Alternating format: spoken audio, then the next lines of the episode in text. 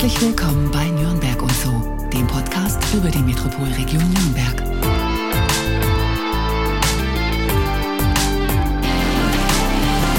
Er war auf dem besten Wege nach Olympia, als ihn ein schwerer Unfall zurückwarf. Im Kabarett fand er jedoch eine adäquate Ersatzbefriedigung. Mittermeier war sein Vorbild und inspirierte ihn zu seinen ersten Schritten auf die Bühne. Über das Impro-Theater entdeckte er den Poetry Slam, der ihn bis heute nicht mehr losgelassen hat. Hier ist der Mann, der Referate hasste und heute trotzdem auf der Bühne steht. Ein herzliches Willkommen dem Thomas Gottschalk in jungen Jahren, Theaterpädagogen, Poetry Slam Legende und Moderator Michael Jakob. Ja, hallo und so. Mein Name ist Daniel Wendel und mir gegenüber sitzt wie immer Markus Wolf. Einen wunderschönen guten Abend. Und ich sitze diesmal wirklich gegenüber. Schön. So richtig. Ja, ich habe äh, das erste Mal bin ich auf dich aufmerksam geworden in der Region durch den Poetry Slam. Vielleicht sollten wir zu Beginn mal klären, was ist denn der Poetry Slam eigentlich? Poetry Slam ist, das erkläre ich auch jedes Mal auf der Bühne so, ein dichter Wettstreit der Neuzeit. Es treten Menschen aller Alters- und Gewichtsklassen auf die Bühne, an das Mikrofon und lesen Texte im Wettbewerb zueinander. Und das Publikum entscheidet, wer die geilsten Texte des Abends gelesen hat. Wie entscheiden die das? Am meisten mit einer Publikumsjury, also es werden fünf Leute zufällig mhm. ausgewählt, die halten dann nach jedem Beitrag Wertungstafeln hoch und im Finale, wo dann nochmal neue Texte gelesen werden, entscheidet das Publikum meist über Applausabstimmung. Okay. Ist das recht einfach, Applausabstimmung? Also ich kann mir da durchaus vorstellen, das ist schwierig. Es führt manchmal zu Komplikationen. Deswegen sind mir die Jurytafeln auch tatsächlich lieber, weil entweder ist es eindeutig oder es ist Gleichstand und wenn Gleichstand ist, gibt es eh nichts zu rütteln. Ich habe mal gesehen gehabt, dass der Slam Master versucht hat, äh, mit einem äh, wie heißt das, ist ein Lautstärke-Messgerät? Applausometer, oder? Applausometer, ja, Applausometer ist eine wunderschöne, das in der App mal zu testen.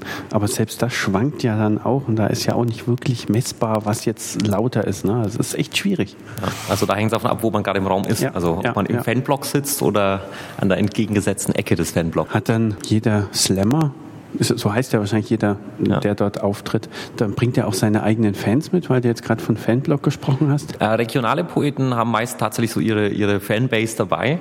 Ähm, gerade wenn sie das erste Mal auf die Bühne gehen, dann, dann nehmen sie natürlich Freunde mit. Jemand, der jetzt aus Paderborn anreist, hat jetzt keine 20 Leute im Gepäck natürlich.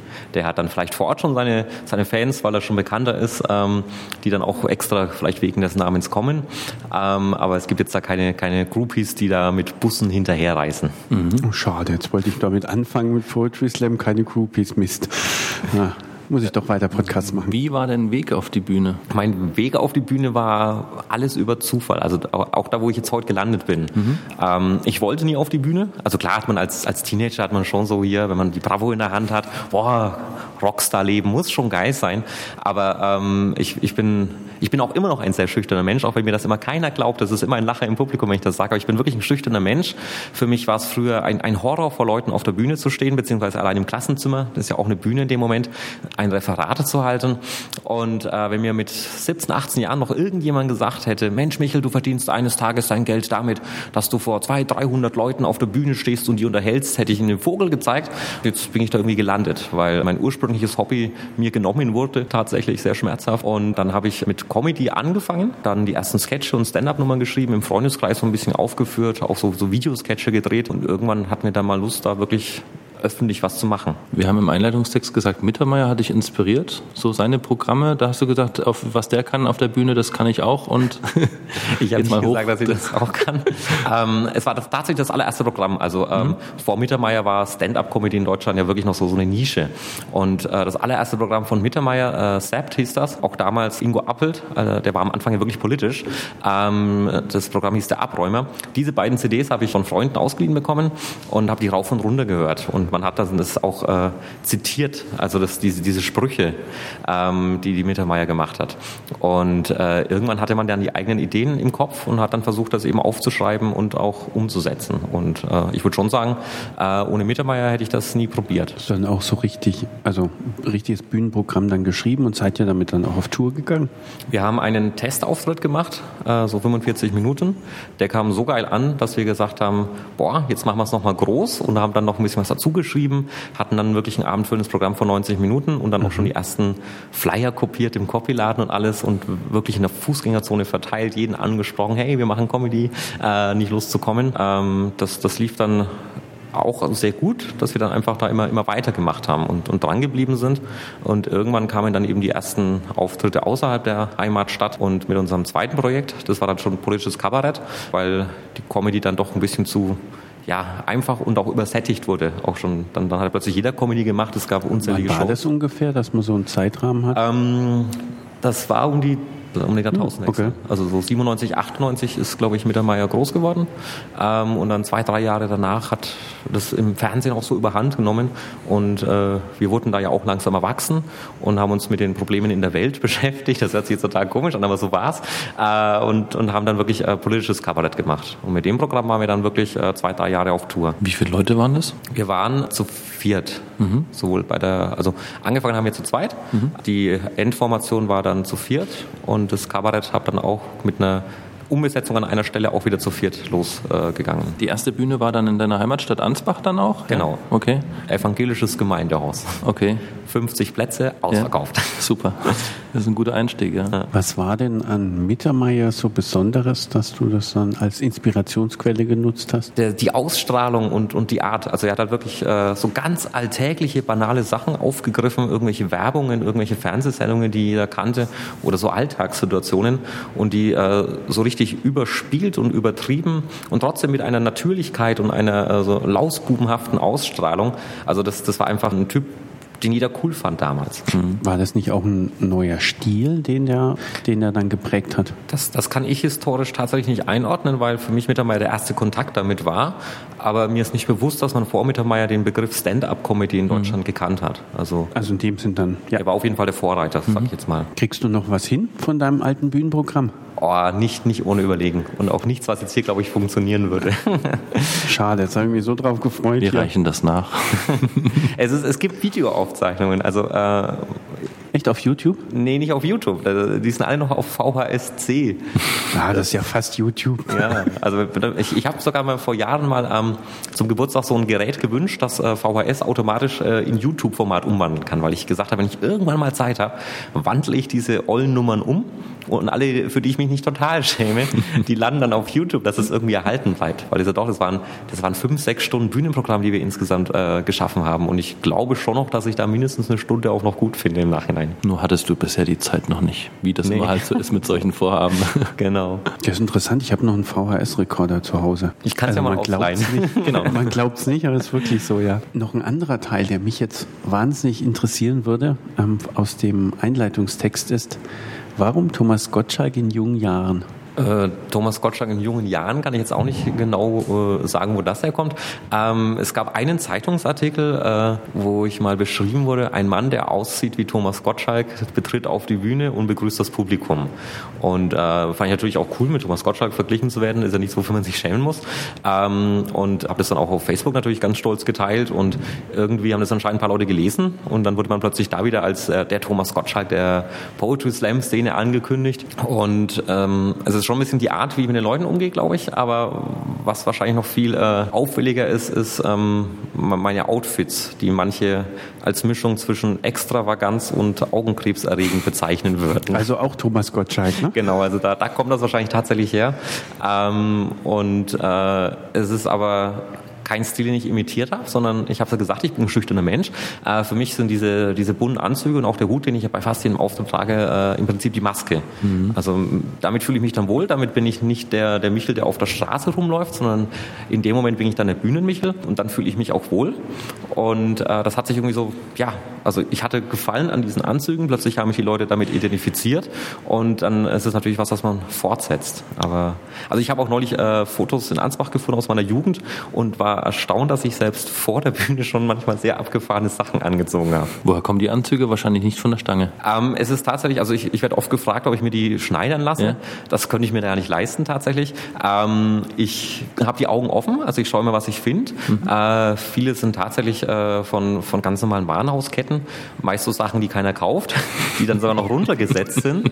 Ähm, und die Sachen, die ich momentan äh, hauptsächlich trage, sind von einer holländischen Firma, die das wirklich in Masse produziert. Ich habe da einmal meine Größe herausgefunden und äh, bestelle die dann wirklich direkt ab Firma, wird zugeschickt und ist äh, wesentlich günstiger, als sie aussehen. Gäbe es vielleicht einen Anzug, wo du sagen würdest, den hast du dir schon immer mal gewünscht, aber den kannst du dir entweder nicht leisten, weil er halt ähm, maßgeschneidert werden müsste? Oder hast du mal so eine Wunschvorstellung eines Anzugs? Ich glaube, wenn ich äh, da ein bisschen überlegen würde, könnte ich ganz viele Designs mir ausdenken, die ich gerne hätte. Hm. Also so, so ein Zebra, Zebra-Muster fände ich großartig. Schwarz-Weiß ist edel und durch diese Zebra-Faserung dann trotzdem irgendwie abgefahren. Also sowas, wenn ich zum Beispiel, glaube ziemlich cool. Der Thomas Gottschalk, der Serengeti. also Leopardenanzug hätte ich sogar im Schrank ja. hängen. Ja gut, das kriegt man aber Zebra ist natürlich auch, äh, hat was. Und dann passenden Hut dazu, ne? Ja, daran fehlt es immer noch. Also der Hut ist tatsächlich immer derselbe, weil, also, wer stellt solche Hüte her? Das ist das Problem. Ähm, das heißt, die Anzüge wechseln, der gut bleibt. Zurück zum Poetry Slam. Du bist dann auf, auf Tour gewesen, dann auch wirklich, also deutschlandweit unterwegs. Die Slams gibt es ja mittlerweile im ganzen Bundesgebiet. Wie viele Auftritte hat man dann so in der Hochphase gehabt? Meine Hochphase war tatsächlich die Abschiedstour. Mhm. Äh, da hatte ich 100 reguläre Slam-Auftritte in dem Jahr, also wirklich als, als Teilnehmer, zusätzlich zu den eigenen Shows, die ich hier in der Region gemacht habe. Und Impro-Theater habe ich damals auch noch gemacht und alles, aber das waren wirklich 100 Auftritte im deutschsprachigen Raum in einem Jahr. Ähm, insgesamt habe ich es achteinhalb Jahre gemacht im Wettbewerb und die Gesamtzahl waren dann tatsächlich 300 Auftritte nur. Also quasi in den siebeneinhalb Jahren 200 mhm. und im letzten Jahr dann, wo ich gesagt habe, so einmal mache ich es noch und dann setze ich mich zur Ruhe, waren es 100. Und Man soll ja mal aufhören, wenn es am schönsten ist. Ne? Und das passt eigentlich in dem Moment ja ganz hervorragend. Ne? Du warst noch am aktivsten unterwegs. Was war eigentlich dann der Grund? Ich bin Papa geworden tatsächlich und äh, habe dann gesagt, ich äh, möchte jetzt irgendwann auch mal ein bisschen da sein äh, und nicht durchs ganze Land heizen, fünf Stunden Zug fahren, zehn Minuten auftreten, in irgendeinem Hostel übernachten, am nächsten Tag wieder fünf Stunden zurück. Ähm, und das für ja, ein paar Euro, die man dann verdient, wenn man Glück hat. Ähm, und dann habe ich gesagt, ich äh, konzentriere mich auf die Sachen, die ich hier in der Region mache, versuche die ein bisschen auszubauen und äh, schlafe dann einfach zu Hause und habe diese, diese Fahrt nicht mehr. Also die Auftritte waren es nicht. Ich stehe immer noch gerne auf der Bühne. Mir macht es auch nichts aus, wenn ich um elf, halb zwölf heimkomme. Aber ich komme halt jetzt heim mhm. und damals halt nicht. Was war denn der nächste Schritt? Wir hatten von, von Impro-Theater kurz gesprochen. War das dann die nächste Stufe oder war das eher eine zeitgleiche Angelegenheit? Also Impro-Theater und Poetry Slam kamen relativ zeitgleich zeitgleich in meinem mhm. Leben. Also äh, Impro-Theater haben wir schon ein bisschen gespielt, auch im Kabarett. Äh, wir haben das dann irgendwann als Form entdeckt, haben dann in den Trainings teilweise äh, improvisiert und dann als äh, also aktiv auf die Bühne ging es dann ziemlich zeitgleich mit Poetry Slam und Impro-Theater. Mhm. Und ich bin dann auch tatsächlich zeitgleich ausgestiegen aus beiden Sachen. Okay. Ist das eine gute Kombi? Impro mit Poetry Slam? Man kann Impro-Theater tatsächlich mit alles kombinieren. Also das, das ist, wenn mich jemand fragt, Michel, wo lerne ich am meisten im Leben, würde ich äh, nicht mal Poetry Slam empfehlen, sondern ich würde wirklich empfehlen, spiel Impro-Theater. Weil man, man, man lernt einfach eine Offenheit, eine gedankliche, man lernt körperliche Ausdrucksstärke, man lernt viel über Kommunikation und äh, wie Menschen funktionieren. Also wenn man sich wirklich intensiv mit Impro-Theater beschäftigt, geht man auch sehr, sehr stark rein ins Psychologische. Wie, wie tickt der Mensch? Warum spielt er in seinem Leben so, wie er gerade spielt? Und ich glaube, wenn ich Impro-Theater nicht entdeckt hätte, ähm, hätte ich ganz viele andere Sachen auch nicht gelernt oder auch nicht den, den Reiz gehabt, das auszuprobieren oder den Mut. Oh, das war jetzt ein schönes Plädoyer für Impro-Theater. Obwohl ich es nicht mehr spiele. Naja gut, aber vielleicht gerade deswegen, ja, ne? weil aber, das den aber davon hat. ist was übrig geblieben, ne? Ja, ja, das ist also das, das, was du damals begonnen hast, ähm, also jetzt nicht Impro-Theater im allgemeinen Sinne, sondern es gibt ja noch eine Truppe, Volle Möhre, wenn ich richtig genau, informiert die bin. ich mitgegründet. Die du mitgegründet hast, genau. Die existiert noch und äh, hat immer noch sehr viele Auftritte, ja. ja. Habe ich selber schon gesehen, nur zu empfehlen. Ja. Ja. Die sind ja, glaube ich, dann auch wieder die nächste Stufe gegangen. Die haben das ja auch ein bisschen weiterentwickelt und machen dieses Impro-Kabarett wiederum, ne? Genau, das ist, das ist tatsächlich noch auf meinem Mist ja? gewachsen. Okay. Ich habe das noch angefangen mitzuentwickeln, mhm. bin aber äh, ganz knapp vor der Premiere äh, raus aus der Gruppe. Ja, das sind immer die Besten, die dann abhauen, ne? wenn es dann kurz vorm Schluss Ja, aber das ist ja erfolgreich. Das ist, ja.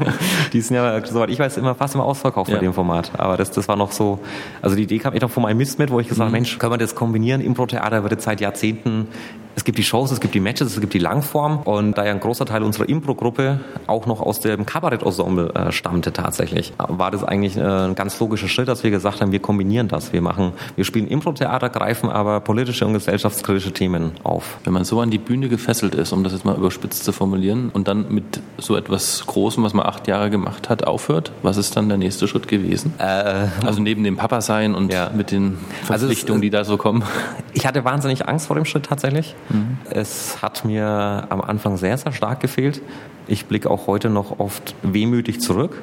Also vor allem auf, äh, auf das Theater inszenieren an sich. Also ich habe auch äh, klassisches Theater gespielt mit zwei Produktionen und das ist etwas, was ich wahnsinnig gerne wieder machen würde. Das, das fehlt mir einfach wirklich so alles, so, so ein Stück vom, vom Skript raus bis zur endgültigen Produktion und dem Schlussapplaus, das nochmal ähm, zu starten, da, da fehlt die Zeit. Also das vermisse ich tatsächlich ähm, und auch Impro-Theater macht äh, immer wieder Spaß, wenn ich dann doch mal irgendwo, ich, ab und zu helfe ich mal aus tatsächlich, wenn irgendjemand fehlt bei irgendeiner Gruppe. Das macht dann auch immer wieder Spaß, aber äh, es ist eine Zeitfrage gewesen tatsächlich mhm. alles. Also es ist, ich habe gemerkt, also das letzte Jahr, wo ich, wo ich Poetry Slam und Impro-Theater alles gemacht habe, noch gleichzeitig, ich war 250 Mal in dem Jahr auf der Bühne, glaube ich, gestanden, habe nebenher noch 40, 50 äh, äh, Workshops gegeben und hatte schon Teil des Jahres das, äh, das Kind einfach auch zu Hause, wo ich auch schon mit aufgepasst habe. Und ähm, das war zu viel. Also das, mhm. da habe ich echt gemerkt, ich bin durch. Also ich, ich musste da wirklich auch äh, bewusst sagen, so, wovon kann ich jetzt leben? Was kann ich weitermachen? Was mache ich zwar gerne, aber schaffe ich einfach nicht mehr. Mhm. Und das war wirklich ein, ein ganz großer Schritt für mich. Äh, auch ein Schritt, der mit sehr vielen Ängsten verbunden war. Weil wenn von äh, 250 Auftritte einfach mal über die Hälfte weg ist, weil man weiß, man macht es nicht mehr, hat man sich schon seine Gedanken, oh, wird mir jetzt, wird mir jetzt nicht langweilig, reicht das jetzt zum Überleben? Und dann haben sich aber durch die durch diesen Schritt plötzlich wieder ganz, ganz neue Sachen aufgetan. Was für Sachen? Ähm, ich hatte plötzlich einen Lehrauftrag für Poetry Slam. Das Ein ist, Lehrauftrag? Ja, ohne was dafür zu tun. Plötzlich ruft der Professor an und fragt, ob ich mir das vorstellen kann. Und okay. ich, ja, ja, ja, ja, ja. ähm, ja, natürlich kann ich mir das vorstellen. Ich sage immer offen sein für ne? alles. Ja, äußerst schüchtern, muss ich jetzt auch gestehen. Was für eine, für eine Lehranstalt, Hochschule, Fachhochschule ist das? Das war die, äh, das war die oben hier in Nürnberg. Also ah, damals noch. Äh, tatsächlich, okay. Gibt es eine eigene Fakultät, Fakultät des Poetry Slams? Also keine eigene Fakultät, das ist, ja, das wär, kann ja noch kommen. Ja. Kann noch kommen, genau. Ähm, Literatur kann man ja schon studieren. Ich glaube, es ist BWL gewesen. Es war mit Sicherheit BWL. Ach, BWL, hör mir auf mit dieser Vergangenheit. Ähm, nee, es ist im Bereich Kultur, Ästhetik, Bewegung. Also das ist so ein eigener Fachkomplex äh, im Rahmen soziale Arbeit. Mhm. Und da gibt es ja auch Zirkuspädagogik und ja. alles. Und da ist eben Poetry Slam als, als ein neues Fach reingerutscht. Und mittlerweile gibt es auch an der Hochschule in Coburg tatsächlich, ein Poetry Slam Seminar. Wenn ich dich jetzt so erlebe, ist das wahrscheinlich keine trockene Frontalvorlesung, sondern wie läuft das dann ab? nee, nee, keine Sorge. Ähm, wir nein, haben schon der Anzug, ne? Kommt ja mit Sicherheit. Doch, nein, da, da, ich, da, da, da, ich, da bin ich tatsächlich bürgerlich. Da habe ich eine ganz normal Hose, T-Shirt an. Ähm, Die Frage ist nur, was für Da hast du einen Zebra-Look wieder angesagt. Ja, meine, meine Zebra-Look-Jeans habe ich dann an. Mhm. nee, es ist schon so, also es gibt, äh, es gibt die ruhigen Schreibphasen in diesen Kursen, äh, wo ich wirklich dann ein paar Gedankenanstöße liefere, aber die Leute dann schon versuchen sollen, wirklich aus sich selbst raus Ideen zu entwickeln. Und dann gibt es natürlich die praktischen Teile, wo wir äh, Bewegungsübungen dann auch machen, Performanceübungen, viel mit Körpersprache natürlich. Und äh, in diesen also in normalen Workshops war es das im Prinzip, also Schreiben, Performen, die beiden Punkte. Und in den Sachen an der Hochschule ist halt immer noch die Metaebene mit dabei. Also wie, wie baue ich dann selbst wieder solche Kurse auf? Wie organisiere ich eine Veranstaltung? Wie komme ich an die Künstler ran? Wie finanziere ich sowas? Also das ist dann auch die, die Metaebene, äh, dass die dann halt äh, später mit dem Wissen, was sie da gelernt haben, theoretisch auch in ihrer Einrichtung, sei es ein Jugendzentrum oder irgendeine Erwachsenenbildungsstätte ähm, oder irgendwas, wo es um Integration oder sonst was geht, ähm, dass die dann selbst wieder Projekte quasi starten können, ohne sich externe Hilfe zu holen. Weil das, das ist meist sehr teuer, wenn man sagt, hier, ich habe es gelernt, ich kann selbst so ein Projekt leiten in einem pädagogischen Rahmen, also jetzt nicht in einem künstlerischen, da sollte man ein bisschen Erfahrung auch haben tatsächlich, aber in einem pädagogischen Rahmen, dann ist es eine super Sache. Also du baust quasi den Markt des Poetry Slams auf. Ja, kann man so sagen, ja. Also vielleicht, vielleicht baue ich mir auch eine enorme Konkurrenz auf, das weiß ich noch nicht. Aber meine bisherige Erfahrung ist, dass, äh, dass die Leute auch dankbar sind, wenn man ihnen das beibringt. Und wenn sie dann wirklich irgendwo was starten, dann doch auch gerne mal wieder auf dich zurückkommen, weil sie einfach wissen, hey, so wie der mir das beigebracht hat, das, das kann ich nicht selbst. Ich hole mir da wieder Hilfe von ihm. Ein wesentliches Element ist ja Sprache und die Idee natürlich, die ich dann versuche auf der Bühne irgendwo rüberzubringen. Wie äh, gibst du so den Anstoß? Also kann man, also wie kann man das erlernen? Oder welche Tricks gibt es dabei, auf eine Idee zu kommen, was ich da auf der Bühne vortrage und wie ich es am Ende vielleicht dann auch formuliere? Muss ja nicht unbedingt Gedichtform sein, ne? Nee, also äh, das ist ja schön am Poetry Slam. Das Format ist offen. Es mhm. gibt keinen vorgesetzten Stil, sondern das Einzige, was stilbildend ist, ist das Zeitlimit tatsächlich. Also man hat halt bloß diese sieben Minuten, beziehungsweise bei Meisterschaften sind es nur fünf. Und äh, dadurch kann man natürlich jetzt keine komplexen Strukturen aufbauen. Das heißt, es geht entweder nur eine Kurzgeschichte, maximal noch mit zwei, drei Nebensträngen, die sich dann schnell wieder zusammenfügen. Es geht irgendwas Rhythmisches, irgendetwas, was einen strophenähnlichen Aufbau hat. Und äh, dadurch ist natürlich schon mal eine, die Einstellung Einschränkung da. Aber ansonsten versuche ich schon zu, so zu arbeiten, dass die Leute äh, selbst, selbst was aus sich rausholen. Also ich äh, gebe so ganz grobe Vorgaben nur, also wo ich sage hier, das ist jetzt euer Gedankenanstoß, versucht aber im Rahmen dessen noch eine eigene Idee zu entwickeln. Und das Einzige, was man lernen kann, ist dann, äh, sind dann eben so Sachen bei der Überarbeitung. Wie, wie wirkt Sprache, wie wirkt Kommunikation, was, was macht den Text erfolgreich, auch wenn es darum beim Poetry Slam erstmal nicht gehen soll, sondern eher darum, selbst was auszudrücken. Aber äh, für alle Menschen, die dann doch sagen, hier, ich, ich will auch Erfolg haben in dem, ist es natürlich gut, sich mit diesen theoretischen Sachen dann auch zu beschäftigen. Und äh, gibt dann auch mal ganz viel Querverweise. Also ich mache dann auch immer ganz schnell Ausflüge hin zu äh, Manipulation und Werbung und alles, weil die, die, die sprachlichen Methoden da ja mhm. identisch sind. Und die Prüfungen, damit fährst du dann in die Kofferfabrik oder ins K4 und dann werden sie auf die Bühne geschmissen und müssen sich bewähren, oder? Nee, nee, ähm, also an der, an der OM hier in Nürnberg haben wir tatsächlich eine Abschlussveranstaltung, eine öffentliche. Ähm, das schreckt auch viele Leute ab, ab da mitzumachen, tatsächlich, aber ich bestehe darauf. Also das ist, die ist intern, die sind nicht im Wettbewerb mit irgendwelchen erfahrenen Leuten, sondern äh, normalerweise sind die ja dann alle zum ersten Mal auf der Bühne an diesem Abend, sind unter sich, haben aber Publikum. Weil äh, mein Ansatz ist eben auch, wenn ich selbst wieder Workshops geben soll und ich bin nicht auf der Bühne gestanden und habe gar keine Ahnung, was diese Nervosität mit einem macht oder äh, wie, wie die Angst ist, komme ich an, komme ich nicht an. Also wenn man das selbst nicht erlebt hat, wenn man das selbst nicht gespürt hat, wie soll man das weitervermitteln? Und ich möchte nicht, dass irgendjemand irgendwo Workshops gibt, den Leuten irgendeinen Bullshit erzählt und dann hinten rauskommen, die waren bei mir in der Ausbildung. Das will ich nicht. Und von daher, die sollen ruhig Angst haben. Danach sind sie immer alle glücklich. Aber die sollen ruhig vor dem Auftritt auch Angst haben, weil anders ging es mir auch nicht. Ist es Angst oder, also Angst klingt immer so hart, ist es äh, Lampenfieber schon, es oder? Ist, ja, Lampe, oder kann auch zur Angst werden. Nur eine Unterform der Angst. Mm, okay. Mein erster Poetry Slam Auftritt war Panik. da greift das Wort Angst nicht mehr. Ich war den ganzen Tag fix und alle. Und ich stand da ja schon auf der Bühne. Also ich, ich stand schon fünf, sechs Jahre auf der Bühne mit, mit Comedy und Kabarett. Und trotzdem? Und trotzdem alleine mhm. vor Mikrofon 200 Menschen und das Textblatt und etwas, das ich frisch geschrieben habe, wo niemand vorher geholfen hat. Auch also im, im, im Comedy oder im Kabarett-Ensemble war es halt immer noch so, man hat dann, wenn es mal eine Solonummer gab, hat man die ja trotzdem bei den Proben den anderen vorgespielt. Und das ist beim Poetry Slam natürlich nicht. Das ist da, da ist man alleine. Du hast ja gesagt gehabt, ähm, hast aufgehört mit Poetry Slam, genau dann, wann es am schönsten war. Und du bist jetzt eher Moderator von solchen Veranstaltungen.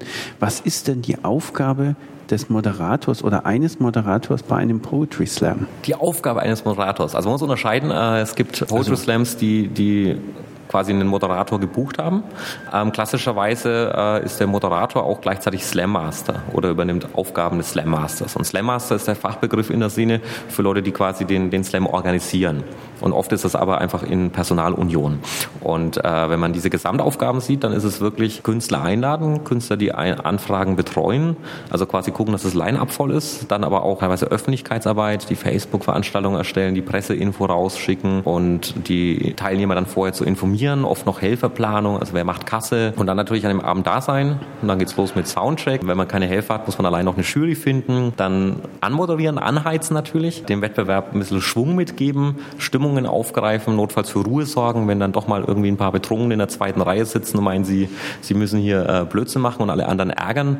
Ähm, also das gehört alles dazu. Also man, man, ist, da, man ist so viel äh, bei so einem Poetry Slam und äh, bei so kleineren Sachen mache ich ja oft auch noch eigene Texte vorneweg, damit eben der Erste schon mal so eine angewärmte Bühne hat. Was ist für dich was Kleineres? Slams, die jetzt nicht das Budget haben, sich noch einen Featured Artist zu leisten, sage ich mal. Ein Featured Artist, also quasi der so als Anheizer, genau. als Aufwärmer nochmal vor allen aktiv ja. wird.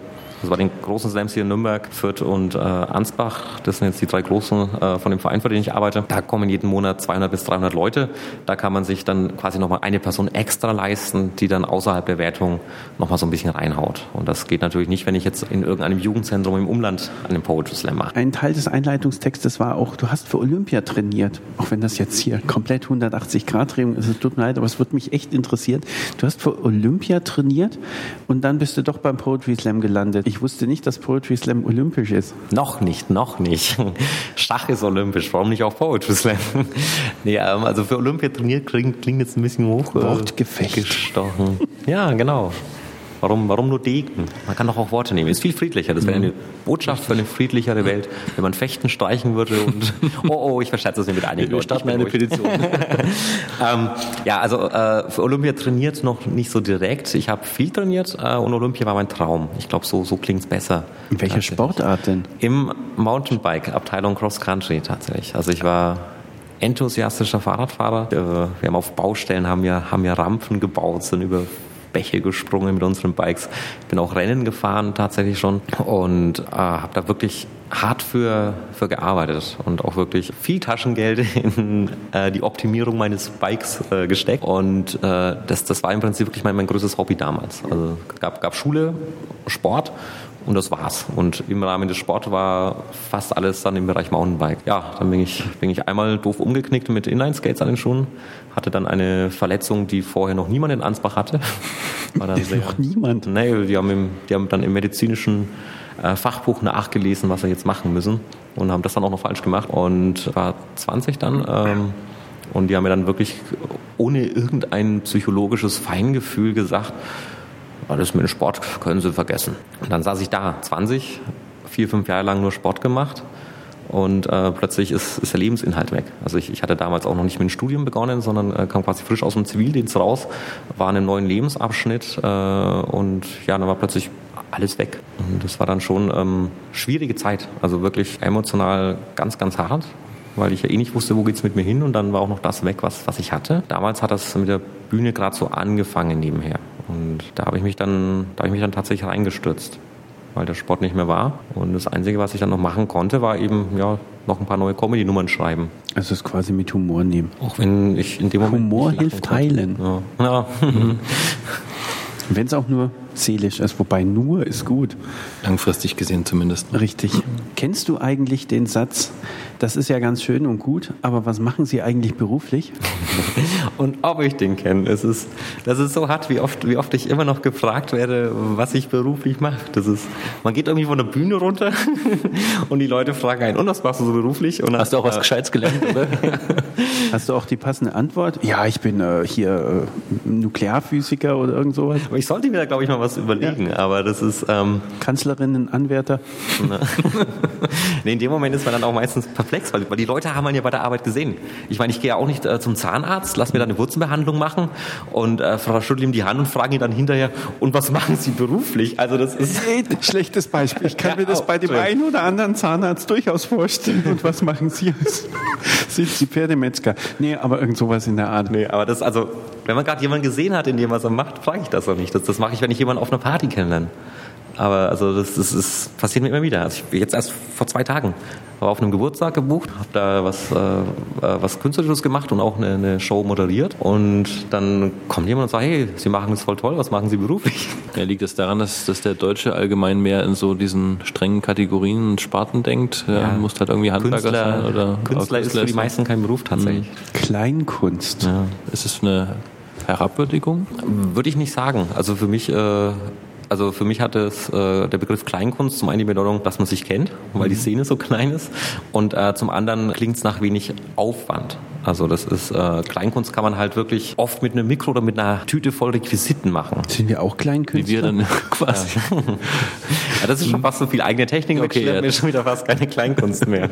naja gut, aber für einen Poetry Slam braucht man in etwa ähnliche Technik. Also wir haben jetzt hier alles zusammengefasst auf einem äh, Tisch, aber ähm, ihr braucht ja auch Mikrofon, Beschallungsanlage und irgendwo ein Mischpult ja auch, um das einigermaßen zu regeln und um Rückkopplungen zu vermeiden. Ja, nee, aber das, das ist ja meist vor Ort tatsächlich. Ja. Also die meisten Das geht auch mit Schreien. Ja, ja gut, das, das geht sowieso mit Schreien. Wir suchen Poetry Slammer mit markanter Stimme. Nachdem wir jetzt rausgefunden haben, dass der dass die Frage doch recht häufig kommt. Was machen Sie eigentlich beruflich? Ähm, wie viel arbeitest du überhaupt? Ich stopp nicht mit. Ich schätze aber tatsächlich, dass ich in der Hauptsaison, also September bis, also Anfang September bis Ende Mai, dass ich auf 70 Stunden die Woche komme tatsächlich. Also mal mehr, mal weniger. Mhm. Also es gibt auch Wochen, wo ich dann äh, genau ausrechnen konnte, das waren jetzt 90 Stunden, als ich die Woche gemacht habe. Also man halt wirklich weiß, man hat, äh, man hat sieben Tage am Stück Auftritte abends. Man weiß, dass man um 16 Uhr hinfährt, dass man um 24 Uhr heimkommt. Das ist der acht-Stunden-Tag. Und dann hat man aber jeden Tag noch vier, fünf Stunden im Büro gesessen, um das Ganze zu organisieren und war vielleicht noch zwei, drei Tage in der Woche an irgendwelchen Schulen für vier, fünf Stunden um Workshops zu geben. Dann kann man sich ausrechnen. Mhm. Äh, ansonsten zähle ich nicht mit. Vorteil ist, im Sommer ist es ein bisschen ruhiger und äh, es klingt immer so unglaublich viel, wenn man sagt, hier so 70 Stunden die Woche Woche. Aber ich sage immer, der normale Deutsche arbeitet im Schnitt tatsächlich auch 42 Stunden.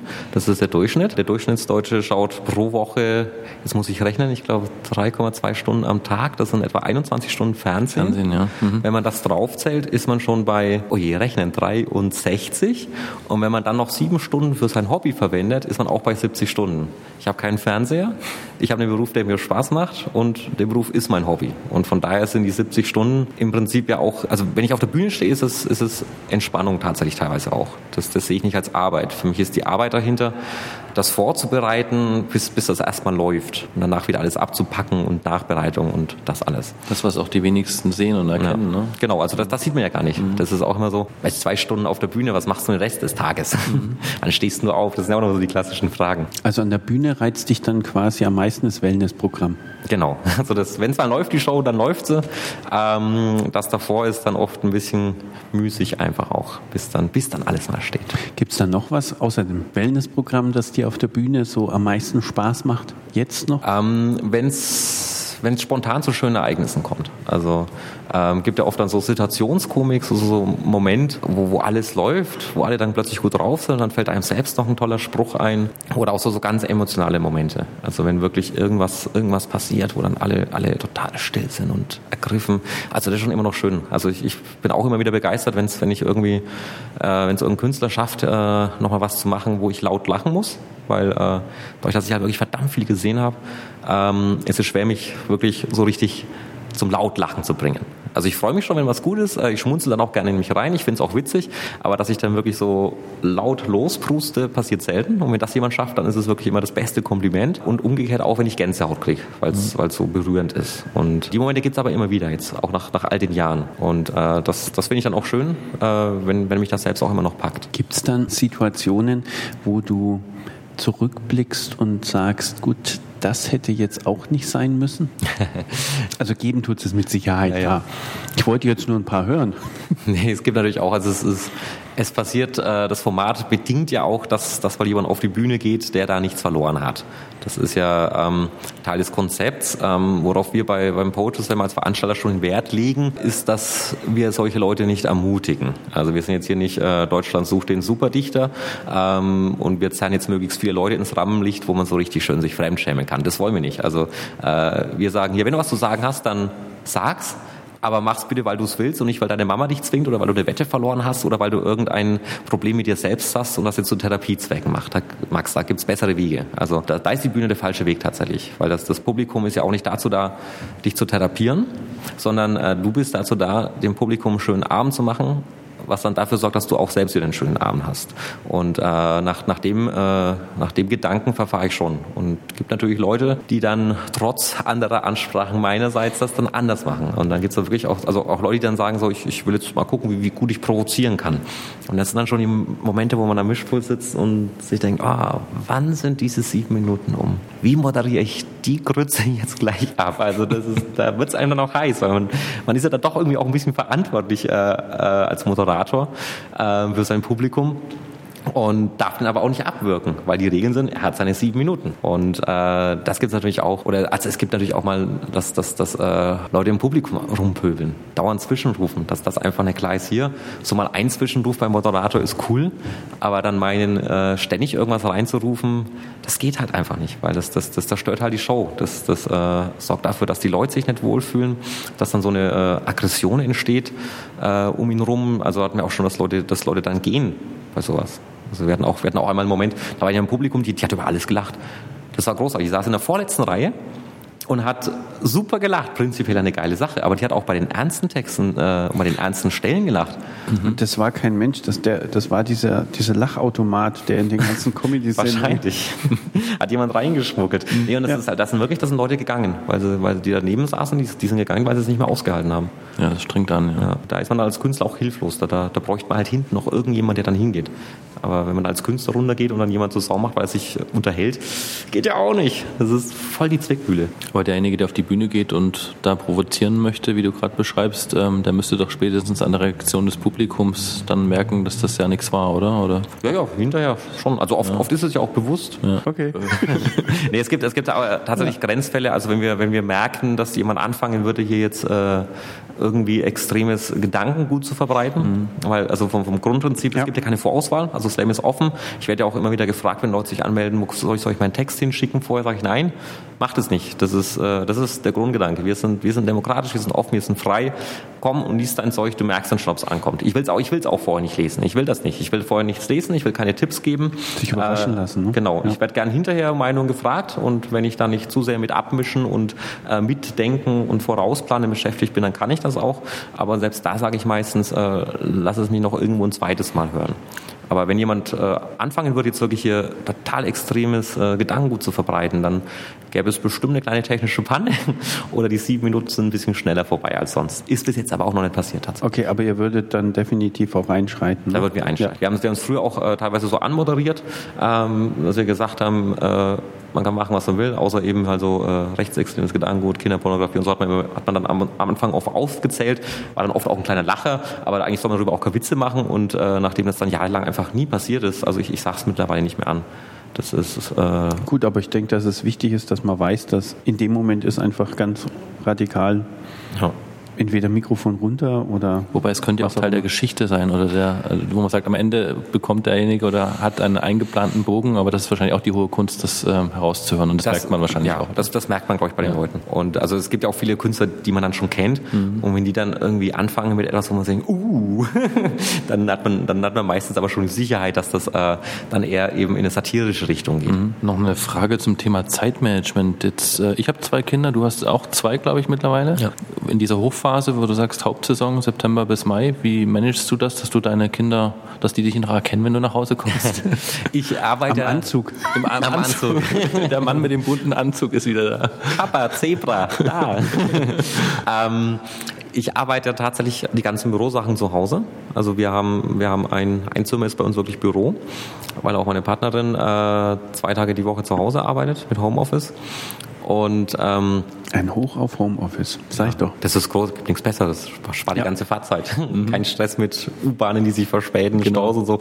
Ähm, nee, und dadurch bin ich, bin ich dann eh äh, zu Hause und äh, habe auch bei beiden Kindern jetzt quasi immer zwei Tage die Woche gehabt, wo ich eben tagsüber zu Hause bin. Also das ist dann auch eine gewisse Zeitspanne, die man dann eh schon gemeinsam hat. Und äh, wenn ich jetzt sage, ich arbeite 70 Stunden, das sind 10 pro Tag, der Tag hat 16 Stunden. Also es sind dann trotzdem noch sechs Stunden übrig äh, für Familie, Freunde, Freizeit, mhm. gemeinsam essen. Und ich äh, der Vorteil bei mir ist halt, dass ich einfach auch tagsüber daheim bin. Also bei anderen Vätern denke ich, wenn die dann wirklich um 17.30 Uhr von der Arbeit heimkommen, dann gibt's Essen, dann sieht man noch eine Stunde vielleicht die Kinder und dann sind die im Bett. Ähm, und dafür gehört das Wochenende halt ganz dienen. Und mhm. bei mir ist, ich, ich denke schon, dass ich ungefähr dieselbe Zeit verbringe mit meinen mhm. Kindern wie andere, aber eben gleichmäßig verteilt. Also bei mir ist halt oft so, dass ich halt dann auch mal äh, Samstag, Sonntag irgendwelche Schichten schiebe. Und dann geht halt nicht der Tagesausflug, aber dafür bin ich eben trotzdem jetzt, seitdem ich nicht mehr rumtoure, jeden Tag für mehrere Stunden da. Mhm. Jetzt muss ich fragen, gibt es eigentlich einen Bezug zwischen dem Astrid Lindgren Michel und deinem Michel, weil äh, du heißt Michael, aber du äh, wirst du überall als Michel Jakob angekündigt und kündigst dich vielleicht auch selber oder stellst dich auch selber so vor teilweise. Woher kommt das? Ja, ich heiße halt Michael. es gibt aber, aber die Kurzform? Die, die Kurzform ist, ähm, es gibt sehr viele Michaels. Hm. Das ist der Grund. Äh, und es gibt auch doch einige Menschen, die Jakob mit Nachnamen heißen. Ähm, ich hatte das Glück, dass ich noch bevor ich Ahnung von der Materie hatte, äh, die Homepage michaeljakob.de gesichert habe freue ich mich heute noch, weil mhm. kurz danach wäre die nämlich weg gewesen. Ähm, die lag fünf Jahre brach, bevor ich damit umgehen konnte. Aber ich, ich hatte sie und bei Facebook war ich zum Beispiel schon zu spät. Da waren die, da waren die Seiten einfach weg und deswegen halt die gekürzte Form Michel. Und ähm, ja, im Freundeskreis wurde ich dann eh schon, eh schon so genannt, weil also früher hieß man halt Michi, aber dafür ist man irgendwann zu alt, so möchte mhm. man nicht mehr genannt werden. Und äh, Michael ist, ist halt so ein sehr langer Name. Das sind drei Silben und Michel ist einfach so, hey Michel, klingt einfach viel griffiger als hey Michael. Also wer sagt das? Das sagt keiner keiner. Man wird eh mal abgekürzt und dann eben lieber Michel als Michi. Und äh, auf der Bühne habe ich die Begrüßung ja auch so ein bisschen zum Markenzeichen gemacht. Also ich, ich gehe hoch, sag Hallo und dann halt Name in der Stadt, Hallo Nürnberg und dann rufen alle im Saal Hallo Michel, bis auf die, die zehn, die halt zum ersten Mal da sind. Okay. Ist, dir schon mal, ist dir schon mal passiert, dass du einen falschen Namen der Stadt genannt hast? Das ist eine gute Frage. Aber ich, ich glaube nicht bei dieser Anmoderation. Ich glaube beim, beim Verabschieden. Aber überlegt. Ja, beim, beim Verabschieden? Verabschieden ist es nicht. Ich glaube sogar, ich glaube sogar, dass ich in, in Fürth äh, Hallo Nürnberg gesagt habe. Tschüss, nee, Tschüss Nürnberg gesagt habe. Danke Nürnberg, danke Nürnberg. Ja, ist ja völkerverbindend. Man wird halt kurz verprügelt und dann genau. verzeihen die aber auch wieder. Wir spielen damit eh. Also ich, ich bin ja. ja komme ja aus Ansbach und so und ich, äh, ich äh, mag beide Städte. Also mhm. Fürth hat super schöne Ecken, tolle Kneipen, tolle Leute und Nürnberg hat auch so viel, so viele schöne Seiten. Also die Städtekonkurrenz gibt's ja auch beim Poetry Slam gar nicht. Ne? Also nee. bei, jetzt war vor kurzem der Bayern Slam, den habt ihr in beiden Städten genau. ausgetragen. Ja, also ihr tut quasi was für ja, die, wir, wir, tun was für die Völkerverständigung von Nürnberger und Fürtern und versuchen gut. die Aggression gegen Erlangen zu richten. Nein, das war Spaß, nichts gegen Erlangen. Ist es denn eine Karriereleiter, wenn ein Poetry Slammer ein Buch veröffentlicht? Oder ist das einfach nur Standard, weil man so viele Texte hat, muss man sie irgendwann in Buchform pressen? Es ist die ersten, die Bücher hatten, das war schon nochmal so was ganz, ganz Großes. Boah, das ist nicht aus dem Copyshop, der hat den Verlag. Also bei den ersten Slammern war das wirklich noch so, so eine, ja, hatte so einen ganz magischen Touch, wenn da jemand mit so eingeschweißten, gebundenen, also geklebten Büchern dann kam. Und man selbst hatte dann aus dem Copyshop die Bedrückendrahtheftung, die man dann auch selbst gleich an der Schneidemaschine zurechtgestutzt hat. Ähm, mittlerweile gibt es Verlage, die sich darauf spezialisiert haben auch. Also das ist jeder, der da ein bisschen dabei ist und eine ausreichende Anzahl an guter Texte hat, äh, bringt früher oder später tatsächlich sein Buch raus. Welcher Verlag ist denn das?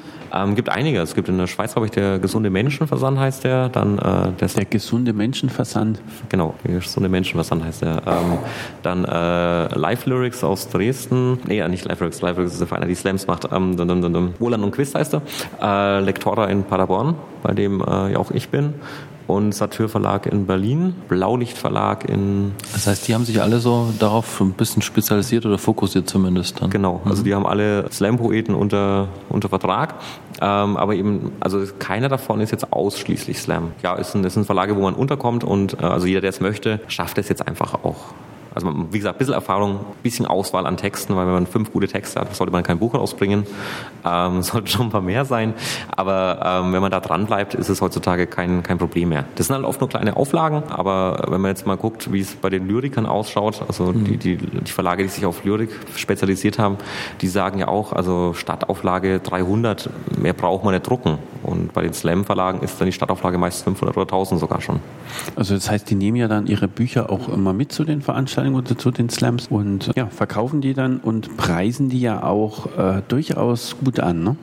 Ja, ja, das ist, äh, manche sind da sehr. Also ich habe noch keinen gesehen, der dann gesagt hat, und mit meinem Buch gibt es auch noch gleichzeitig hier diese Waschbox und da drüben noch ein Reinigungsset und diese Topfpflanze auch man macht sich da manchmal auch einen Spaß drauf. Also wenn der, wenn der Kollege vorher schon gesagt hat, hier, ich habe ein Buch dabei, dann versucht man da halt auch zu sagen, ja, ich habe zwei Bücher dabei. Also man versucht dann auch drüber zu kommen. Ähm, Mit 30 Prozent mehr ja. Buchstaben. Genau. Also es gibt Abende, da hat keiner eins tatsächlich und dann gibt es halt wirklich Abende, äh, gerade so bei Specials oder Highliner, das sind, das sind halt einfach fünf, sechs Leute auf der Bühne, die haben alle schon ein Buch und dann ist das auch eine ganz gute, gute Auswahl am Kassentisch immer. Um was geht es in deinem Buch? Ist es wirklich eine Sammlung von deinen Texten, die ähm, ja, lose gesammelt, zusammengesammelt sind oder gibt es da irgendwie einen roten Faden oder wirklich eine Geschichte, die sich durchzieht? Ja, also ich habe bisher tatsächlich nur Bücher rausgebracht mit Einzeltextsammlungen. Mhm. Also die, die ersten drei waren thematisch, heißen Love, Peace and Rock'n'Roll und waren dann auch eben zum, zum Titel passend die Textauswahl. Beiden Nachfolger hatten keinen Themenbezug mehr, sondern da war einfach der Titel des Buchs eine Geschichte, die drinnen war. Das Neue wird jetzt wieder ein Themenbuch tatsächlich, wo ich mich wieder thematisch orientiere, dass alle Texte zu einem Überthema passen und ja, der Roman äh, dauert noch ein bisschen. Ein Roman? Ja, es okay. ist Darfst du wahrscheinlich noch nichts zu sagen oder willst du noch nichts zu sagen? Ich, ich dürfte schon, also ist ja meine Sache. Mhm. Ähm, ich äh, habe wegen des Bayern Slams heuer bin ich nicht dazu gekommen, weiter zu schreiben. Also er ist zwei Drittel fertig geworden letztes Jahr, die Rohfassung, und ich wollte eigentlich diesen Sommer das letzte Drittel einfach mal runterschreiben und dann halt mal in Ruhe und Gemütlichkeit. Ich habe ja keinen zeitlichen Druck. Also das ist ja wirklich so ein, so ein Projekt, wo ich auch nicht weiß, ob ich da auch nur einen Euro verdiene, ob das irgendjemand interessiert, ob es irgendjemand druckt. Äh, aber ich will es einfach für mich machen, weil das, jetzt schreibe ich, seit ich 14 bin, das sind jetzt uff, 22 Jahre fast. Und Roman ist halt nochmal was ganz anderes. Und wie gesagt, die Idee ist abgeschlossen, äh, die Ausarbeitung erst zu zwei Dritteln. Mhm. Ist das dann innerhalb deiner 70 Stunden die Woche oder nochmal obendrauf? Das habe ich tatsächlich im Sommer in der Freizeit gemacht. Also so solche Projekte gehe ich auch nicht an äh, in der Hauptsaison tatsächlich. Also da, da wird wirklich nur das Zeug gemacht, was gemacht werden muss, damit die Shows stehen, damit die neuen Texte stehen, die halt Auftragsarbeiten sind oder die man für die eigenen Projekte braucht. Solche Sachen sind dann wirklich Sommerpause oder ruhige Tage über Weihnachten, wobei ich da meist Steuer und Homepage überarbeite. Muss ja auch mal sein. Ja. Du hast ja neben deinen Ambitionen als Buchautor, als Romanautor, auch noch die Lesebühne wieder, nicht wieder, aber gegründet. Hm, vorhin hast du gesagt gehabt, du hast mit Poetry Slam aufgehört, einfach nur wegen der Zeit und den Kindern und wie auch immer. Jetzt haben wir das Thema Arbeit oder recht viel Beschäftigung während der Hochsaison auch thematisiert. Jetzt fängst du ja doch schon wieder an, neue Sachen zu gründen. Ne? Ja, ich habe nie behauptet, dass ich konsequent bin. ähm, nee, das, das war so ein Herzenswunsch, der Jahre gegärt ist tatsächlich. Und ist irgendwie wieder gescheitert, weil dann irgendwie doch nicht die richtigen Leute Bock hatten. Und, und plötzlich hatte ich die richtigen Leute beisammen. Also Peter Parkster ist ja hier äh, mit der bekannteste Nürnberger Slammer. Äh, Thomas Schmidt aus Schwabach ist auch eine unglaublich coole Sau. Der macht den Slam in Schwabach, hat äh, immer geile Texte am Start. Und äh, Gimmick ist Gimmick. Also ja, der, der Nürnberger Cartoonist, Liedermacher, Spaßvogel, Impro-Schauspieler, normale Schauspieler. Also der kann ja auch alles. Also ist ja auch so ein Mensch, der kann anpacken, was er will. Und es macht Spaß, dazu zu schauen und zuzusehen gesehen. Und mit dem war ich dann plötzlich in Kontakt und so und habe ihn gefragt, hey, hast du da nicht Bock? Und dann hatte der Bock und dann habe ich äh, quasi nochmal hier Peter angehauen und Thomas, wie schaut's denn aus? Und äh, dann waren wir vier Leute, wo wir gesagt haben, ja, das, das Ding kann, kann nur funktionieren. Und das, das zählt zu den 70 Stunden dazu tatsächlich. Die Shows, äh, die, die Schreibzeit für die Texte ist dann fast schon wieder Freizeit, weil wir ja auch wirklich äh, pro Abend Das haben wir auch gelernt, machen. Schreiben wird immer in der Sommerpause gemacht und ist immer Freizeit, ja? es ist, äh, also Auftragsarbeiten zählen dazu tatsächlich. Mhm. Und äh, also da für, für die Lesebühne, äh, die Texte sind ja quasi Auftragsarbeiten fürs Publikum, es sind aber keine bezahlten Auftragsarbeiten. Natürlich. Also Auftragsarbeiten fürs Publikum, das klingt schön. Wie läuft so ein Abend da ab auf der Lesebühne? Was, ähm, was macht ihr da konkret? Also wir, wir sind in der Lesebühne mit Musik, also Gimmick spielt da Songs, ähm, wir anderen drei lesen Texte und wir haben im Prinzip Berliner Modell, also festes Ensemble, regelmäßige Spielstätte und äh, Turnus und unsere Besonderheit ist, dass wir ein drei Runden-Konzept haben. Wir lesen äh, in der ersten Runde oder spielen Songs Klassiker. In der zweiten Runde machen wir Stadtpremieren, also Sachen, die wir noch nicht in der Stadt vorgetragen haben. Und die dritte Runde ist dann immer die, die Risiko- oder auch Vorgabenrunde. Das heißt, wir bekommen vom Publikum Vorgaben. Ein bisschen Impro-Einschlag, ah, okay. Ja, aber Nein. wir haben Zeit, es vorzubereiten. Also, Ach so, vorzubereiten. Ja, also wir bekommen quasi, äh, nehmen wir an, jetzt im Oktober geht es wieder los. Für Oktober lassen wir jetzt uns äh, die Vorgaben übers Internet schicken. Also auf, so, okay. auf, Facebook. Also jetzt nicht spontan, du bist Biene, Felsblock und nee. Tür. Also wir haben auch schon improvisiert, weil mhm. ähm, Gimmick hat ja auch jahrelange Impro-Erfahrung und ab und zu haben Gimmick und ich was zu zweit gemacht. Äh, wir haben aber auch schon zu viert Sachen improvisiert, weil die anderen beiden sind ja auch locker drauf. Das funktioniert dann schon. Ähm, aber für diese Vorgabenrunde haben wir wirklich äh, Zeit bis zur nächsten Show. Also im Idealfall, also wenn die, wenn die Saison läuft, bekommen wir jetzt quasi im Oktober von dem Publikum, das an dem Abend da ist, Vorgaben. Wir suchen uns eine aus und haben dann eben bis zur nächsten Show in dieser Stadt Zeit, das auszuarbeiten. Wie häufig findet dann die Lesebühne statt? Jetzt nur noch alle sechs Wochen. Letzte Saison war es noch alle vier Wochen. Und wo muss man hinkommen? Also die Lesebühne heißt Das Lesen der anderen, kurz mhm. die LDA. Wir haben zwei Spielstätten, Nürnberg und Fürth. Äh, in Fürth sind wir in der Kofferfabrik, alle sechs Wochen. Und äh, Nürnberg waren wir bisher im Sinne da. Äh, sind, fangen wir jetzt auch wieder an, haben aber eine Buchung fürs Zauberwort-Festival. Also wir sind nächstes Jahr quasi hier im Haus, in dem wir uns jetzt befinden. Und zwar nicht unten im Zentralcafé, sondern oben im Festsaal.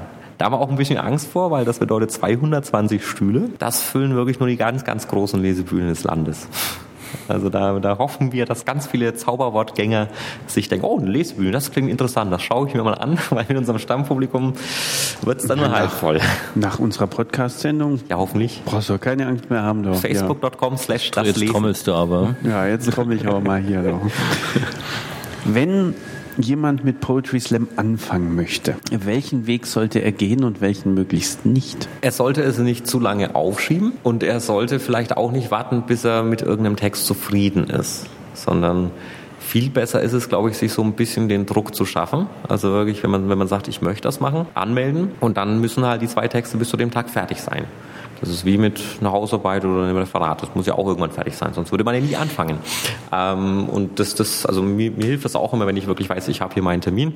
Bis dahin muss es stehen. Und dann, wenn es einem wirklich was bedeutet, dann tut man da auch so viel, dass es passt. Und alles andere muss man selbst entscheiden. Also mag ich eher die Masse, gehe ich gleich auf einen großen Slam, teste ich es erst äh, bei einem kleineren Slam aus oder teste ich es vielleicht mal irgendwo ohne Wettbewerb auf, aus, bei einer, bei einer offenen Lesebühne zum Beispiel oder bei einer Mixed Show und gucke, wie ich ankomme, bevor ich mich dann wirklich in den Wettbewerb äh, stürze. Weil, also viele haben auch Angst, wir haben ja bei den großen Slams auch wirklich immer äh, Szene-Stars da und das, das schreckt schon Leute ab. Gibt aber, also in Nürnberg gibt es auch den, den Slam im Südpunkt, da sind 50, mhm. 60 Mann, sind vielleicht mal ein, zwei Bekannte da und ansonsten eben auch Menschen aus der Stadt, aus der näheren Umgebung, die teilweise auch erst vielleicht ihren ersten Auftritt haben, vielleicht ihren dritten. Und 50? 50, 60 Zuschauer.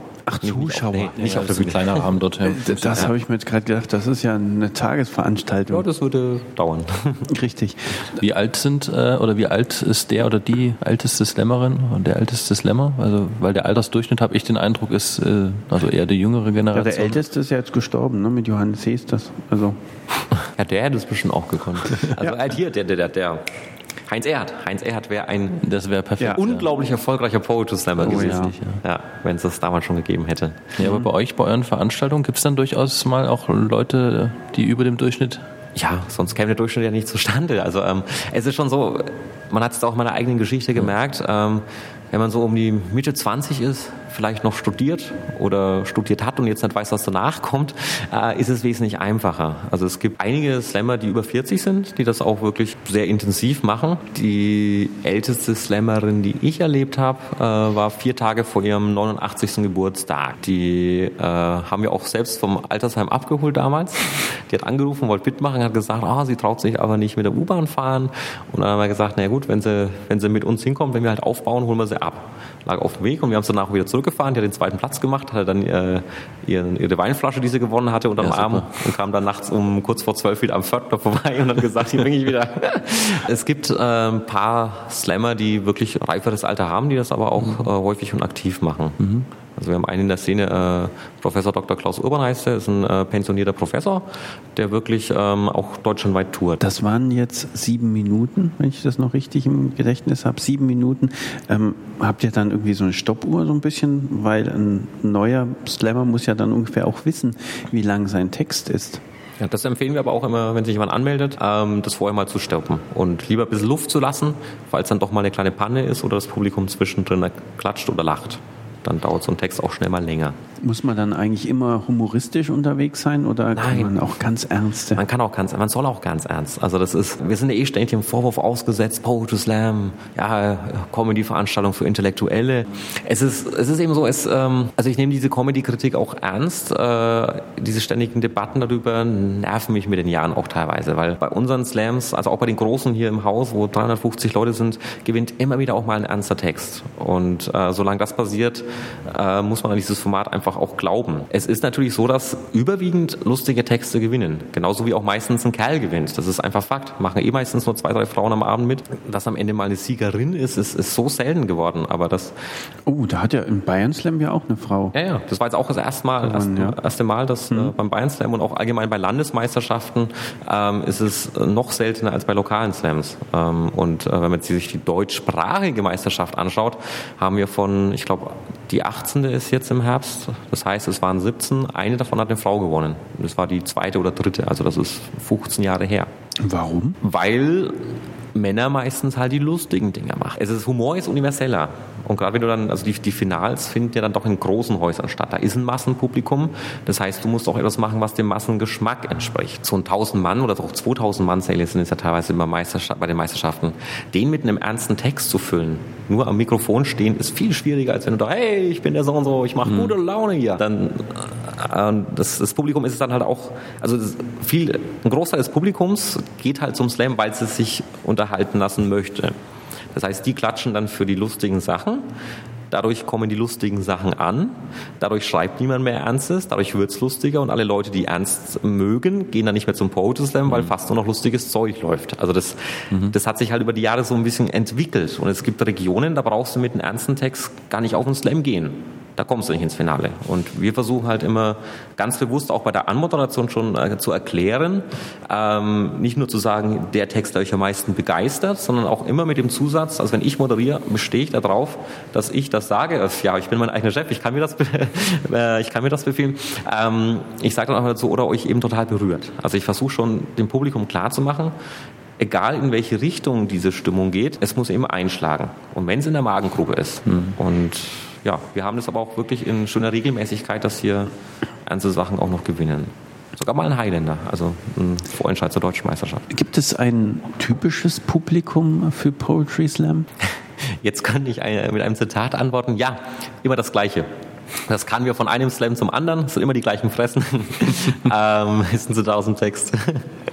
Entschuldigung, nee, aber das ist auch so eine Standardfrage tatsächlich. Es, es gibt ein typisches Slam-Publikum, aber es ist nicht typisch für alle Slams, die es gibt. Also es ist schon so, dass es, also man sagt immer so eine Studentenveranstaltung, das ist auch so in Studentenstädten. Aber wenn ich einen Poetry Slam in einem Kellerclub mache, wo es keine Sitzgelegenheit außer dem Fußboden gibt und diese Fußböden haben meistens auch schon 2000 Partys hinter sich äh, und so, so riechen und klebt die dann auch, da geht halt niemand hin. Da gehe auch ich nicht mehr hin. Ich kriege Kreuze, wenn ich drei Stunden auf dem Boden sitze. Und äh, dann ist klar, dass dann halt nur die Studenten da sind und dann ist es eine Studentenveranstaltung. Weil alle, die keine Studenten sind, da halt nie mehr hingehen, wenn sie das Gefühl haben, lauter Erstsemester, ich bin hier falsch. Also das, das ist auch wie, wie beim Comedy. Das, das begünstigt sich gegenseitig hoch. Also man, man, man grenzt das quasi selbst aus. Wenn man jetzt mal in die Kofferfabrik Fürth geht, da haben wir den 15-jährigen Schüler im Publikum, der offensichtlich mit seiner Mutter da ist, weil man darf eigentlich erst ab 16 ohne Begleitung rein. ähm, oh, wegen den Texten, wegen den Inhalten? Und wegen Alkohol. Also man müsste sonst mit... Ach, ihr seid recht freizügig mit dem Ausschenken dann? Nee, nee, das nicht. Also Schnäpse gibt's bei unseren Veranstaltungen halt eh nicht. Also auch für die Künstler nicht. Also da hängt auch von der Region ab. Also es gibt auch Slams, wo dann Backstage halt der Whisky steht. Ähm, ich bestehe darauf, dass äh, jeder so viel trinken darf, wie er möchte. Also wird ja auch gezahlt. Und zwar so viel Bier, wie er möchte. Mhm. Aber wir schenken bei den Veranstaltungen keinen harten Alkohol aus. Auch um nicht darauf achten zu müssen, ist er jetzt über 16 oder schon über 18. Und äh, das geht auch fürs Publikum im Normalfall. Also mhm. ähm, gut macht es einfacher. Ja, wenn ich da hingehe, ja. bin ich normalerweise über 16, kann dann am Tresen ein Bier bestellen. Und äh, wenn ich 15 bin, ist dann hoffentlich eben die Mama dabei. Und bei ganz Jungen fragen wir natürlich auch. Ähm, und es ist auch selten, dass jemand ist. Aber trotzdem, also gerade Fürth Beispiel jetzt immer abgeschliffen. Ähm, da ist halt der 15-jährige Schüler mit seiner Mama da ähm, und es geht hoch bis 60, 70 und äh, es ist sehr verteilt. Aber ist es wirklich so intellektuellen Unterhaltung? Würde ich jetzt auch nicht sagen. Es ist, man muss teilweise schon, also es sind ja oft auch politische Texte. Also man muss nicht intellektuell sein, aber interessiert. Also interessiert ist, glaube ich, ein Wort, was es sehr gut trifft und wie ich unser Publikum auch beschreiben würde. Also wir haben ein interessiertes und aufgeschlossenes Publikum, unabhängig vom Bildungsstand. Also auch da, da ist der Kfz-Mechaniker bis hin zum pensionierten Schuldirektor. Aber das macht es halt einfach auch aus. Und also wie gesagt, es gibt Slams, da ist es sehr homogen, ähm, je nach Location oder auch wie der Veranstalter die Werbung ausrichtet. Ähm, wir achten darauf, dass wir halt wirklich versuchen, äh, generationsübergreifende Werbung zu machen. Also wir schicken auch an die Presse was raus, wir hängen Plakate, äh, wir verteilen Flyer, machen aber mittlerweile natürlich auch Facebook-Werbung, haben dadurch auch ein Publikum, das gemischt ist. Mhm. Du hast ähm, bei deinen Veranstaltungen, legst du immer, zumindest habe ich so das Gefühl, großen Wert auf diesen Satz Respect the Poet. Gab es das schon immer? Es ist eines der Grund, Grundprinzipien des äh, Poetry Slam. Also das ist, normalerweise wird es auf jeden Poetry Slam tatsächlich auch gesagt am Anfang, weil äh, es gibt für die, für die Poeten gibt es drei Regeln. Also selbstgeschrieben, Zeitlimit anhalten, keine Hilfsmittel.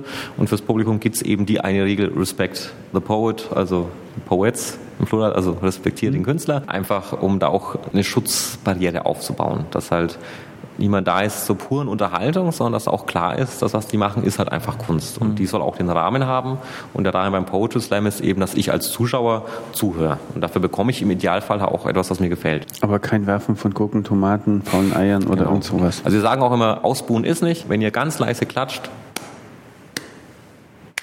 dann ist das die Höchststrafe und der sucht sich sofort ein neues Hobby. Da muss man gar nicht buhen. Mhm. Ja, oder er steht tierisch drauf auf sowas. äh, wenn man in so vielen kreativen Sparten wie du unterwegs ist, ähm, wie kommt man da oder auf welche Art und Weise kommt man auf seine Ideen? Sag jetzt bitte nicht auf dem Klo. muss ich jetzt eine Alternative raussuchen. Ach so, naja, du darfst natürlich auch sagen. nee, ähm, also das, äh, das, das Wort Idee, äh, also ich, in den Workshops erkläre ich das immer noch tatsächlich, mhm. weil äh, gerade wenn man selbst kreativ sein möchte, ist es ja verdammt wichtig zu wissen, woher das kommt. Und ich sage immer, die Idee ist das, was schon einen Plan, ein Ziel kennt. Das heißt, man müsste äh, eigentlich nach dem Einfall fragen oder die, die, die, Grundsubstanz, aus der eine Idee wird. Und das ist tatsächlich äh, eine dreistufige Sache. Also es, es, gibt den Einfall, der wirklich von selbst kommt. Der kann, wie du schon gesagt hast, auch auf den Klo kommen. Ähm, bei mir kommt er meist vorm Einschlafen, wenn ich sehr aufgedreht bin äh, oder wenn ich sehr entspannt bin. Also wirklich äh, beim Sport oder so zum Beispiel, also gerade bei Fahrradfahren, äh, bin ich unglaublich äh, gut darin, neue Sachen mir auszudenken. Oder auch, äh, wenn, ich mit, wenn ich mal mit einem Auto unterwegs bin und, und gerade in so einen Gehirnsturm reingerade, dann kann es passieren, dass ich einfach eine Stunde lang äh, vor mich äh, Lieder hinträller, die ich mir in dem Moment ausdenke. Und mit ein bisschen Glück weiß ich dann auch noch, wenn das Auto gestoppt ist und dann schreibe ich die auch auf. Und äh, die zweite Stufe ist dann die Beobachtung. Also Einfall ist die erste Stufe, zweite Stufe ist Beobachtung. Also alles, was ich wahrnehme, direkt oder indirekt, also auch über die Medien, kann dann in mir was auslösen, wo ich sage, da, da möchte ich jetzt was machen. Das, das berührt mich, das beschäftigt mich, das macht mich wütend, dass ich das aufgreife. Und die dritte Stufe ist dann die, die nicht mehr ganz so schön ist, weil die setzt dann schon ähm, voraus, dass man das auch machen muss. Das sind die kreativen Methoden dann. Also wo ich mich wirklich hinsetze und sage, hier, ich muss jetzt was schreiben. Und das können Vorgaben sein vom Publikum für die Lesebühne oder eben Auftragsarbeiten von, von Firmen oder Institutionen, die sagen, hier, Jakob, äh, wir hätten gern einen Text von Ihnen zum Thema, na, na, na, na, haben so und so viel Geld, können Sie, können Sie nicht. Und da muss man halt Ja oder Nein sagen. Da muss man sich wirklich hinsetzen. Da muss man notfalls Brainstorming machen, verschiedene Ideen, Entwürfe aufzeichnen und so weiter. Ja, und aus allen drei Stufen kann dann natürlich die Idee, also quasi der Gedanke mit Plan kommen, dass am Ende das Ergebnis rauskommt. Mhm. Und das Schöne ist, das gilt auch tatsächlich für alle Stufen der Kreativität. Also äh, für jeden Bildhauer, Musiker äh, und auch für die äh, Ingenieure, die quasi neu, also für Erfinder quasi Neues erschaffen, ist dasselbe. Entweder sie haben einen Einfall oder sie beobachten was oder sie setzen sich hin und tun halt durch Produktmodifikation oder sonst was Neues erschaffen. Drei Orte habe ich mir jetzt mitgenommen, die für Poetry Slam in der Region stehen. Das ist äh, Ansbach. Welcher Ort eigentlich in Ansbach? Also, die äh, Kammerspiele. Die Kammerspiele. Ansbacher Kammerspiele. Ähm, Kofferfabrik in, in Fürth und das K4 hier in, in Nürnberg. Künstlerhaus im Kunstkulturquartier, genau, heißt, heißt, jetzt ist korrekt, heißt. Genau, richtig. K4 so kennt jeder so und viel Zeit, so viel Zeit, so viel Zeit muss sein. Und, und für alle, denen K4 auch nichts sagt, das kommen. Genau. Kommen wir zu unseren letzten zwei Fragen. Unabhängig von diesen drei Orten, welchen Ort in der Region, und meine ich Metropolregion, also darf auch ruhig über die Grenzen von Nürnberg hinaus sein, kannst du den Hörern empfehlen, so aus dem Bereich Freizeit, Kultur, kann ein Museum sein, eine Burg, was auch immer, wo du sagst, das wäre so ein, muss jetzt kein Geheimtipp sein, aber das kannst du echt empfehlen? Da gibt's verdammt viel. Also wir sind ja auch eine verdammt große äh, Metropolregion. Mhm. Wo ich unglaublich gerne bin, ist tatsächlich in, in den Pegnitzauen. Äh, und zwar fast die komplette Strecke. Also entweder gleich unter der Theodor-Heuss-Brücke mit mhm. Freunden grillen und zusammensitzen, bis es kalt ist und man heim muss, weil man es nicht mehr aushält. Aber auch in die andere Richtung, Richtung, Richtung Lauf. Egal ob Joggen, Wandern oder Fahrradfahren, das sind so schöne Stellen, wo dann irgendwelche tief hängende Bäume sanft die Pegnitz küssen mit ihren Blättern. Und äh, also da fühle ich mich wirklich im Prinzip egal in welche Richtung, in beiden Richtungen 10, 20 Kilometer lang wohl. Und äh, ich habe natürlich den Stadtpark vor der Ecke hier in Nürnberg, der ist auch sehr schön. In Ansbach liebe ich den Bismarcksturm, wo man dann seine Blicke über die Stadt schweifen kann äh, schweifen lassen kann. Ja, also es gibt überall schöne Orte. Unsere allerletzte, wichtigste Frage, das ist übrigens auch ein Vorwurf, der immer zu, an uns herangetragen wird. Auch wir werden oder wollen ein Buch veröffentlichen, aber eher mit den Rezepten und mit den Gastronomievorschlägen unserer Gäste. Wie sieht es denn bei dir aus? Gibt es für dich ein, äh, da hast du ein Lieblingsrestaurant in der Region, in der Umgebung oder dass du sagst, da muss ich da gehe ich wahnsinnig gern hin oder da muss jeder Hörer unbedingt mal hin? Ich habe ein wahnsinniges Glück dafür, dass meine Lieblingsrestaurants irgendwann dicht machen. War in Ansbach damals schon so und hier in Nürnberg hatte ich äh, den Herrn Lenz um die Ecke. Der ist, glaube ich, jetzt auch dicht seit einiger Zeit. Ich weiß nicht, wo er nur umgezogen ist, habe dann noch nicht recherchiert, weil ich auch lieber koch, als äh, auszugehen. Aber das, das war jetzt so ein Ding, wo ich gesagt habe, da muss man hin. Die haben sehr viel mit Bio gekocht, sehr viel vegetarisch. Also ich bin jetzt seit... Okay, also dann lassen wir das Thema ja. einfach mal sein mit der Restaurantempfehlung, weil ich glaube, dann würde wahrscheinlich auch keiner gerne genannt werden. also wenn das dann quasi die Garantie zum Dichtmachen ist. Oh, McDonalds, McDonalds. Ich könnte jetzt ganz oft ja, McDonalds genau, erwähnen. Ja, das hat auch noch keiner gemacht. Welcher im, im Hauptmarkt? alle, Die können, die können alle, ja.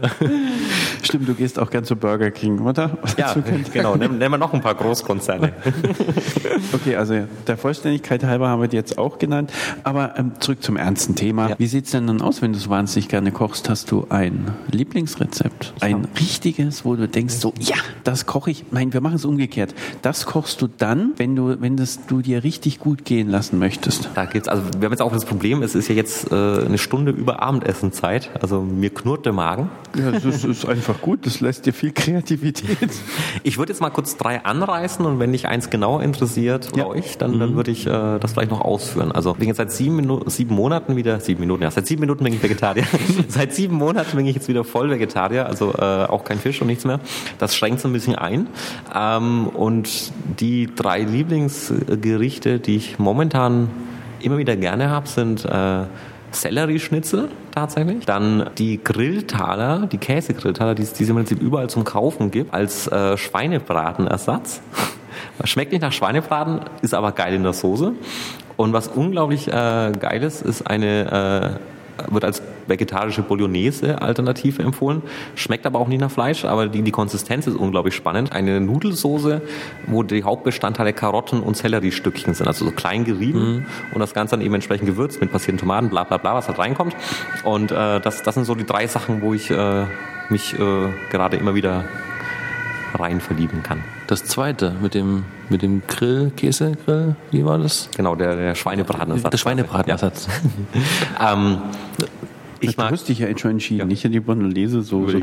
Aber mach einfach mal. Also die normale Bolognese kenne ich ja auch, dass man da mal aber die man mit äh, Karotten Karotten- mit rein reinreibt oder so. Aber Ja, ja. ja, ja. Mach ruhig. Ja, Das, das habe ich ja im Prinzip, also mehr ist es ja auch Ja, genau. gar nicht. Man muss nur noch richtig würzen. Ähm, also die Grilltaler gibt es wie gesagt bei jedem Discounter, auch, auch gar nicht teuer. Das ist ja bei vegetarischer Ernährung oft das äh, Schwierige. Es ist, äh, du musst so viel vegetarisches Zeug in ein Tier reinstopfen, bis, es, bis du das Fleisch verkaufen kannst. Und dann ist es am Ende zehnmal so billig wie de, das Ursprungsmaterial. Und äh, wenn man dann noch ins Reformhaus geht, man wird ja echt arm. Das ist wirklich, das ist furchtbar. Also diese, diese, diese Fleisch, also das ist auch der Grund, warum ich jetzt gerade vegetarisch bin tatsächlich, dass ich äh, versuche, mich gegen diese sinnlose Fleischsubventionierung der EU zu wehren.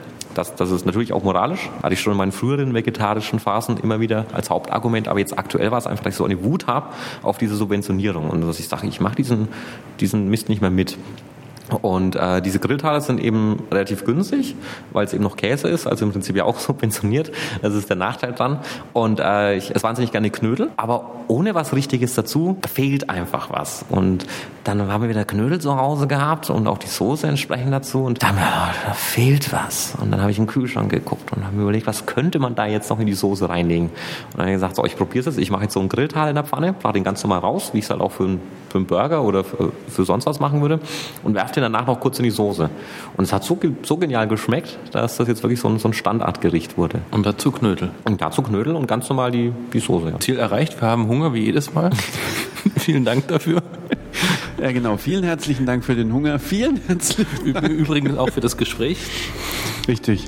Vielen herzlichen Dank. Vielen Dank. Danke, dass du da warst, dass du dir Zeit genommen hast und Bis zum nächsten Mal. bis zum nächsten Mal. Ja, danke für die Einladung.